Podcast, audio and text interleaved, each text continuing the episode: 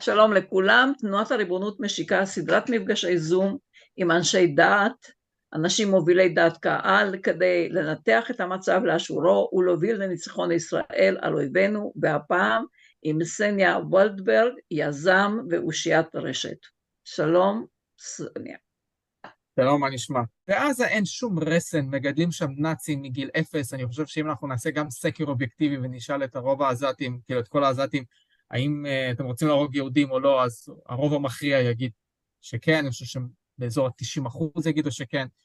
יש עשרה אחוז שיגידו לא? אני חושב שבסוף כן יש שם אחוז מסוים ש... שיגידו לא, כי גם, שוב, גם בגרמניה הנאצית אחוז גדול לא הסכים עם מה שקורה שם, כן? בגרמניה היו יותר בני אדם, בוא נאמר את זה ככה, כן? אבל אני חושב שזה אף פעם לא באמת מאה אחוז, תמיד יש דעות שונות, תמיד יש אנשים שטיפה יותר מבינים עניין, שעבדו בישראל, אה, אבל אני חושב שבאזור ה-90 אחוז יגידו שחד משמעית שכן, וזה 90 אחוז זה המון, אתם מכירים מדינה מסוימת שהדעה הפוליטית בה זה 90 אחוז לטובת משהו? אני כאילו לא, לא מכיר כזאת. אה, ברוסיה. גם לא, ברוסיה לא, ברוס, ברוסיה, בסקרים של פוטין כן, אבל בסקרים האמיתיים לא. Uh, עכשיו, אגב, היה סקר האם uh, לעצור את המלחמה, ורוב האנשים אמרו שלעצור את המלחמה, וכששאלו, אבל אם אנחנו עוצרים את המלחמה וחוזרים הביתה ומחזירים לאוקראינה את כל אוקראינה, רק 30 אחוז הסכימו שכן. אבל 30 אחוז זה המון לעומת 10 אחוז שאני נותן לעזתים, כן? בגלל זה אני אומר שאני לא חושב שזה 100 אחוז שרוצים להרוג אותנו שם, תמיד יש אנשים שלא. אה, אבל אני חושב שזה באזור ה-90 אחוז, שוב, זה השערה, יכול להיות שאם יגיע סקר אמיתי ונסתבר שזה 99 אחוז, לא יודע כאילו. אבל, אה, אבל זה לא משנה, 90 אחוז זה המון, זה סטטיסטית כאילו לא, זה מספר לא, לא נתפס, בוא נגיד ככה. אה, בפועל, בוא נניח שאם אנחנו רואים עזתי ברחוב, אז, אז הוא כנראה רוצה להרוג אותנו, בסדר? זאת הנחה, הנחת היסוד. עכשיו, השאלה היא כמה הוא מוכן ללכת רחוק בשביל זה, כי היו עובד, הרבה עובדים עזתים שעבדו פה, והם לא הרגו אותנו, בסדר? כאילו, אה, כנראה שלחיות ולהתפרנס זה חלקם יותר חשוב מאשר להרוג יהודים. הרי, כמו שאמרתי, יש סקאלה של אינטרסים, אני לא יודע אצל איזה אחוז להרוג יהודים הוא במקום הראשון מעל להתפרנס, בסדר? אז, אה, אבל בכל זאת, מדובר בגידול נאצים. אנשים ש, שהאידיאולוגיה שלהם היא גלויה, ואם אנחנו נשווה לנאצים לצורך העניין, הנאצים הסתירו כלפי העולם את זה שהם רוצים להרוג יהודים. הם הרי לא, היטלר לא הלך ופרסם בריש גלי שאנחנו הולכים להקים מחנות השמדה, הוא לא עשה את זה. זה משהו שהתגלה אחרי שגרמניה הפסידה. אלה אומרים את זה בפומבי. אם אנחנו מחפשים charter of חמאס בגוגל, אם אנחנו, במיוחד אם אנחנו מחפשים בערבית, ואנחנו מתרגמים ב Google Translate למי שלא דובר ערבית, הם כותבים בפומבי בגלוי, שחור על גבי לבן, בצ'רטר הקודם שקראתי של חמאס, הבנתי שהם עדכנו אותו מאז, שמונה פעם מצוין שצריך להרוג את כל היהודים, לא רק בארץ ישראל, בכל העולם. אה, שלוש פעמים מצוין שצריך להשמיד גם את כל הכופרים, כלומר, לא המוסלמים, וזה גם הבודהיסטים, זה כולם בגדול. זה, זה יותר מזה, אפילו אם אני לא טועה, פעם אחת היה מצוין שצריך גם להרוג מוסלמי שהתאסלם, אתה צריך גם להתאסלם איך שהם רוצים שתתאסלם, לא איך שאתה רוצה להתאסלם. כלומר, זה בגדול אידיאולוגיה שכאילו, היטלר היה אומר, וואו, כאילו, בואו, אתם אומרים בגלוי דברים שאפילו אני אמרתי, כאילו, וואו, וואו, בואו, בואו, כאילו, נסתיר את הדברים האלה. זה נאציזם על סטרואידים, וזה מה שמגדלים בעזה. אז לכן, לחיות לידם, מבחינתי, זה לא ניצחון. מבחינתי, כאילו, אה, כמו שאמרתי, אם אנחנו לוקחים חלק מהאדמה שלהם, זה ניצחון קטן. למה לא אדמה זה נחשב לניצחון, קסניה? מה? למה אדמה זה נחשב ניצחון? האדמה זה נחשב לניצחון כי אדמה זה הדבר שהכי חשוב להם והכי כואב להם, אה, הכי כואב הנכבה והנאחסה. כלומר, אה, ההפסד של האדמה, שנאלצו לגרש אותם מהבתים, זה מה שהם צריכים לזכור. אם בסופו של הדבר הזה אנחנו נותנים מכה אנושה לחמאס ויוצאים והם נשארים עם כל האדמות שלהם, בסופו של דבר, אני לא בטוח שמה שהשתרש להם בזיכרון זה שהם הפסידו חיי אדם. אה, אני חושב שיכול להיות שמה שהשתרש להם בזיכרון זה שהם הרגו הרבה יהודים, ובסופו של דבר, כן, מתו להם הרבה, אבל בסופו של דבר מה שחשוב להם זה הג'יהאד, והם כאילו מי שמת הוא קדוש מעונה. אבל בשנייה שהם איבדו אדמה, בשנייה שהם איבדו שטח, בשנייה שכאילו המדינה הציונית התרחבה, אה, זה מבחינתם ייחשב להפסד. אם אנחנו נעיף את כולם מכאן בכלל, זה כבר ייחשב, זאת אומרת, הם יזכרו, ישתרש להם בתודעה, בתודעת העם שלהם, אה, שכאילו הדבר הזה היה כישלון טוטאלי, שהוביל להתרחבות מוחלטת של האוכלוסייה הציונית והוביל לנכבה 2, כלומר, גרם ל-2.3 מיליון פלסטינים לעזוב את בתיהם. וזהו, והם איבדו את השטח הזה. זה מה שצריך להשתרש להם בזיכרון. עכשיו, זה חשוב מאוד להיסטוריה, כי בעוד 30 שנה הם יכולים לעשות את זה שוב, אבל אם הם יזכרו שרגע, פעם אחרונה שעשינו את זה, וואו, המדינה הציונית התרחבה, אז יכול להיות שהם יחשבו פעמיים. אני רוצה, אני רוצה לחדד את התשובה שלך, לוודא שאני מבינה אותה. אה, כשאתה אומר, ש... וכמובן שאנחנו מסכימות איתך, שהם צריכים לאבד אדמה,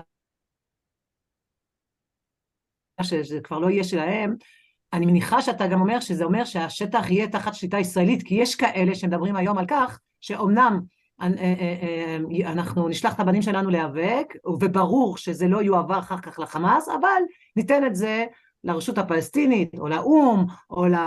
או לכוחות בינלאומיים, אני רוצה לוודא שאנחנו מדברים על שליטה ישראלית, לזה אתה מתכוון גם? אני, אני מדבר כמובן על שליטה ישראלית, כמו שאמרתי, הם צריכים לראות שכתוצאה מהפעולות שלהם, המדינה הציונית התרחבה. יופי. Okay? כן? זאת, זאת אומרת שכל פיסת אדמה שלקחו להם, זה כבר תחילת ניצחון. עכשיו, כמה הניצחון הזה יהיה גדול, תלוי בכמות השטח שניקח. אני מבין טוב מאוד שמאוד יכול להיות שהתוכנית שאני מקדם, של בוא נעיף את כולם קיבינימט מפה, לא תעבוד, כי מה לעשות, אנחנו לא לבד בעולם, אנחנו לא יכולים לעשות כל מה שאנחנו רוצים. ולכן מאוד מאוד חשוב לדחוף גם את בני הברית שלנו בארצות הברית ובאירופה, ללכת, אה, אה, לתמוך בנושא הזה, להבין שזה הפתרון. ומה שיתמכו בזה בעצם, איך תשכנע אותם? אם היית יכול באמת להגיע לכל הראשי מדינות, איך משכנעים אותם? למה זה טוב? הרי הם עושים מה שטוב לאינטרס שלהם, שזה ברור. לאינטרס שלהם, אוקיי, האינטרס האירופאי והאמריקאי הוא די ברור. בואו בוא, רגע שנייה נדבר על למה בכלל המלחמה הזאת פרצה. היא לא פרצה רק בגלל שהחמאס רוצה להשמיד אותה. החמאס תמיד, למה, למה ספציפית עכשיו הדבר הזה התפרץ? אז אני חושב, עלו על זה הרבה טענות ברשת, ואני חושב שאחת מהן היא ספציפית נכונה, וזאת הטענה שהסיבה העיקרית שזה פרץ זה בדחיפת רוסיה ואיראן. למה דווקא עכשיו? בגלל השלום הצפוי של ישראל עם סעודיה. ומה מפחיד את רוסיה ואיראן, השלום עם סעודיה? חוץ מזה שזה נרמול של היחסים של ישראל עם העולם הערבי העשיר, בעל הכסף, בעל האמצעים, שמתנגד לציר הרשע, מתנגד לאיראן. הסעודים אמרו לפני כמה שנים, אני מזכיר לכם, שאם ישראל רוצה להפציץ את הכור האיראני, היא, אנחנו מאשרים לישראל לטוס מעל שטחנו. דבר כזה, כאילו שמישהו, ראש מדינה ערבית אמר דבר כזה בפומבי, שאתם יכולים להפציץ מדינה מוסלמית אחרת דרך השטח שלנו חופשי, אנחנו נותנים משהו. אבל הבעיה העיקרית שלהם כרגע זה שלרוסיה יש סוג של מונופול על אה, העברת גז דרך שטחה ממקום למקום. השלום של ישראל עם סעודיה צפוי לאפשר צינור גז נוסף שיחבר את אירופה למזרח הרחוק, וזה הפחיד מאוד את רוסיה ובעלת בריתה איראן. ולכן כאשר הם ראו שהדבר הזה יכול לקרות, הם הבינו שכמובן מלחמה כוללת פה עכשיו עם חמאס, לא תאפשר לסעודים, מבחינת דעת הקהל הפנימית של סעודיה, לחתום שלום ישראל כל עוד יש כאן מלחמה עם הפלסטינים. ולכן הם רצו לפוצץ את הדבר הזה. כמה ימים סעודיה שתקה, לאחר מכן הגיע לפה ביידן, תמך תמיכה בלתי מעוררת בישראל. הוא רצה גם להראות לחבריו הסעודים לעתיד הקרוב שהנה אה, אני תומך בבני הברית שלי, ואז מה קרה? שימו לב, רשת אל-ערבייה, שהיא המתחרה של אל-ג'זירה, התחילה לספר בטלוויזיה שמה שהחמאס עשה זה לא מוסלמי, זה לא מוסרי, מי עושה דברים כאלה? זאת אומרת, זה איתות של סעודיה לכך שאנחנו בפנים, אנחנו בעסקה, איך שהמלחמה נגמרת, ניתן לדברים להירגע, ואנחנו בעסקה, אנחנו רוצים לחתום על שלום עם ישראל ולהתחיל להעביר את צינור הגז החליפי לרוסיה דרך ישראל. זאת אומרת, זה מה, ש, זה מה שבאמת מפחיד עכשיו את איראן, וזה מה שבאמת מפחיד את רוסיה. עכשיו, למערב יש אינטרס שהצינור הזה יעבור, כי המערב לא רוצה להיות תלוי ברוסיה. אני חושב שכולנו ראינו איך רוסיה סוחטת את המערב עכשיו עם הגז שלה. מה שקורה באוקראינה זה פשוט בלתי נתפס. אנחנו, אה, כשאני התחלתי לראות את כל הזוועות שעשו לנו פה החמאס, אה, אני פחות או יותר ידעתי מה אני הולך לראות, כי דברים מאוד דומים, בטווח זמן יותר גדול, הרוסים עשו באוקראינה. זאת אומרת, גם שם יש ברברים, חלקם, חלק גדול ממי שעשו את הזוועות, אגב, באוקראינה זה גם מוסלמים שנלחמים בצד הרוסי, או בורטים, כל מיני שבטים כאלה ואחרים שנלחמים בצד הרוסי. זה לא הילדים ממוסקבה, שכאילו, אומנם הם לא מערביים וכאלה הומניים, אבל הזוועות שהם עשו שם לא רחוקים ממה שאנחנו ראינו פה. אה, ילדים רוסים טובים מערים גדולות כנראה פחות יעשו. אה, זאת אומרת שזה לא חדש. פשוט פה זה נעשה בסקייל מאוד גדול בזמן נורא קצר, אין ספק שהברברים פה הם ברברים כאילו בסקאלה גדולה. אה, אבל למערב יש אינטרס לא להיות תלויים יותר בציר הרשע שזה רוסיה, איראן, חיזבאללה, חמאס, כל האלה, ולכן יש להם אינטרס שהמצב פה יירגע. עזה, כל הפלסטינים בגדול, במיוחד החמאס, הרשות הפלסטינית היא עוד באמצע כזה, אבל החמאס במיוחד זה שלוחה איראנית מובהקת. זאת אומרת שבאמצעות השלוחה הזאת איראן עושה פה טרור, בלאגן, וזה גם שלוחה רוסית כתוצאה מכך, כי איראן ורוסיה בנות ברית, ואם פוטין מחר מחליט שיש פה מלחמה, יש פה מלחמה. עובדה, ברגע שאתה מוציא אותה מפה, אתה לוקח להם את הכלי הזה. לפוטין יש שליטה הרבה פחות חזקה ברשות הפלסטינית, זאת אומרת, הוא לא יכול לבוא ולהגיד לאבו מאזן, צא למלחמה, ואבו מאזן כמו חייל יגיד אמן.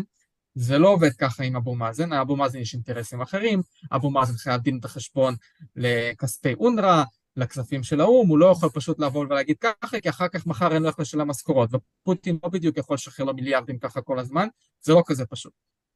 אה, ולכן, להעיף מכאן את העזתים, שהם שלוחה של איראן, זה באינטרס של המערב, זה באינטרס של הכלכלה של המערב.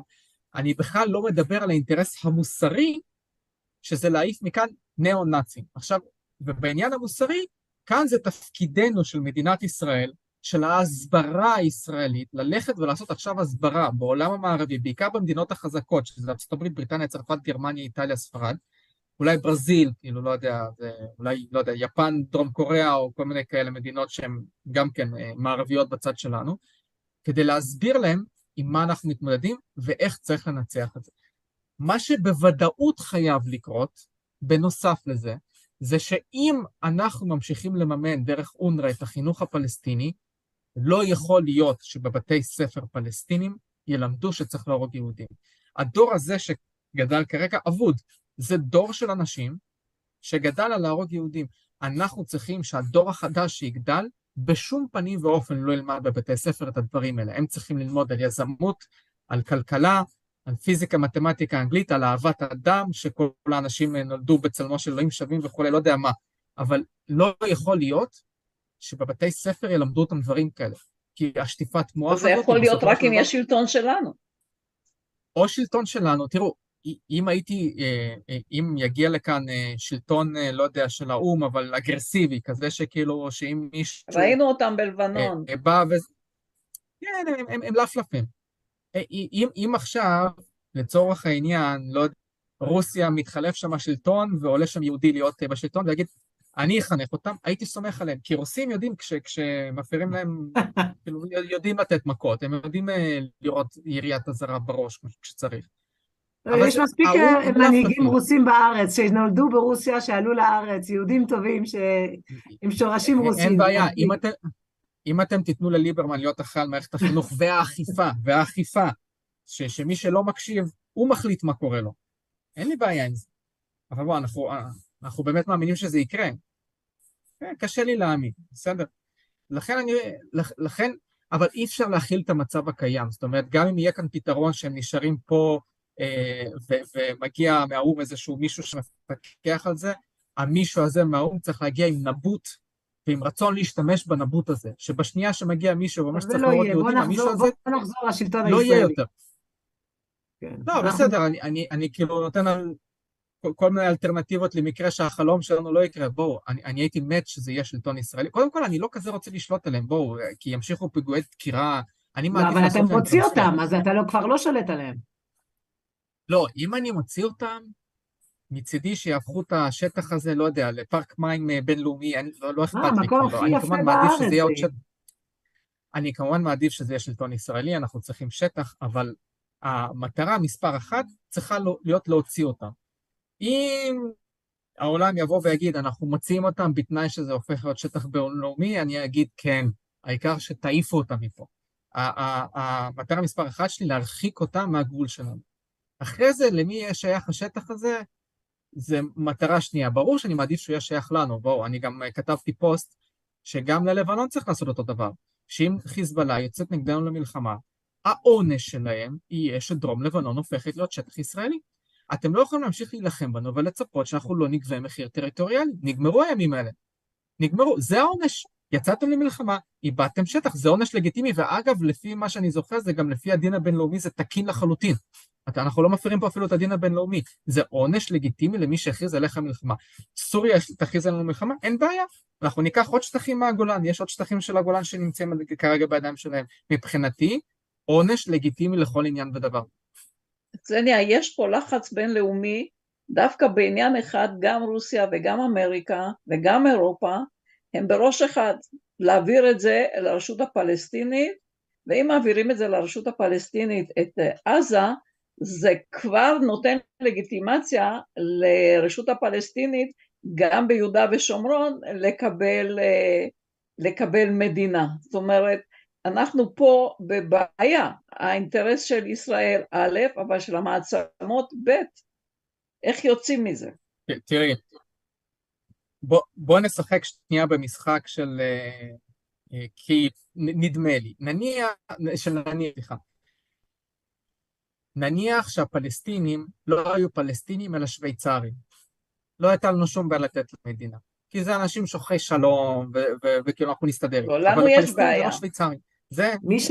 מי שמאמין בארץ ישראל השלמה, היה לו בעיה גם אם זה הכי שוויצרים. בסדר, אני, אני מאמין בלקחת כמה שיותר שטחים, אני לא אדם מאמין, לכן אני לא מאמין בארץ ישראל השלמה, אבל אני כן מאמין שישראל צריכה כמה שיותר שטחים. בסדר? Okay. אה, זאת אוקיי. אומרת, אבל בסדר. אם הם היו שוויצרים, לא הייתה לי בעיה לתת להם מדינה, בסדר? כי שוויצרים לא באים להרוג אותי, שוויצרים באים לבנות מדינה ולפעול ומתעניינים בשוויצרים, ולא בלעשות רע לשכנים שלהם. עכשיו, הרשות הפלסטינית הם לא שוויצרים.